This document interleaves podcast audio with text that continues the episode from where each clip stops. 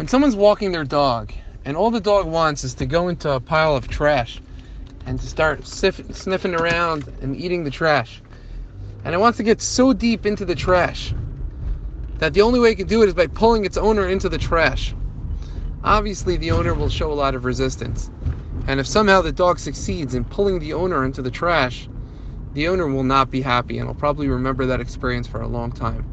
And he'll never get over it and just be happy with the fact that he was in the trash. It won't be something that will ever feel pleasurable to him. In contrast, if a dog wants to go in the trash but the owner pulls him away and he's not able to go in, he may show a little resistance at the beginning, but eventually he'll get over it and he'll be happy go lucky. He'll still be happy to walk along with his owner, and it won't be something he remembers for a long time and is very upset about. And he'll eventually come to terms with it and he'll be happy about the fact that he didn't end up in the trash. The beginning of this week's Torah portion says the words, and it'll be when you will go to battle over your enemies. And it goes on to tell us different laws of war. But the question we always need to ask is what's the deeper lesson over here? What is the Torah coming to teach us? It's not just a book of laws, it's coming to teach me something about my daily life. And we're not constantly in war, we're not constantly in battle. So, what is there for me and you, people that are not going to battle? What is there for us to learn from this? And the message here that God's telling us is that we are constantly at, in battle. may not be an actual physical war or going to the army, but we're in a battle between our body and our soul. We have the physical part of us, our body, that all it wants is the materialistic desires and the materialistic pleasures in life. And our soul only wants the spiritual, only wants the elevated purposes in life, and just wants to do things that are serving a higher purpose. And there are times that we may give in to our body, and our soul is dragged that way. And there are times that our body may give in to our soul, and our body is dragged along with the soul.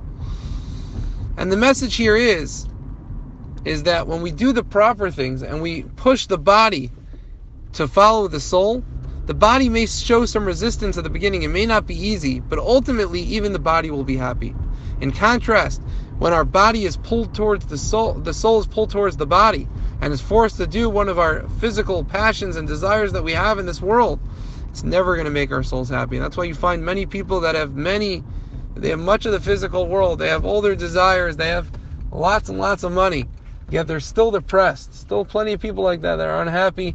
Many sports players that have tons of money and have tons of the, the, the worldly pleasures, yet are still not happy in life, still have to come onto drugs and other things in order to somewhat bring them some sort of happiness in this world. And the idea is, is that when our soul is dragged down to the level of the body, it doesn't just show resistance at the beginning, eventually comes to terms and is happy with the situation. The soul never comes to terms and is never happy with what the body is forcing it to do. And the reason for this is that our body is really comes from a spiritual energy. God created this entire world from himself, from the spiritual energy, and therefore even our body, even everything in the physical world is a distortion of the spiritual. And therefore at its root and at its essence, even the body has spiritual aspirations. And as a result, even though it's hard for it and it doesn't want to go that route, but when it's pushed into it, the body ha- happens to be content and ends up being happy and comes to terms with its situation. As opposed to the opposite, the soul has nothing to do with this world. There's nothing to do with the physical pleasures. The physical, mundane matters in this world are, are, are mean nothing to it and it doesn't help it in any way, and it recognizes the falsehood in all of the, the mundane pleasures of this world, and as a result, the soul will never be happy being dragged down by the body. Our lesson here is that we have to recognize that we're constantly at battle. The Torah is telling us that we're constantly in battle. To recognize that, to call it out right from the beginning, is the first step in being able to succeed and pass our tests. If we don't recognize that we're at war, then we won't won't succeed. And when we don't succeed, we won't a- and try to fix our ways because we won't recognize that we failed.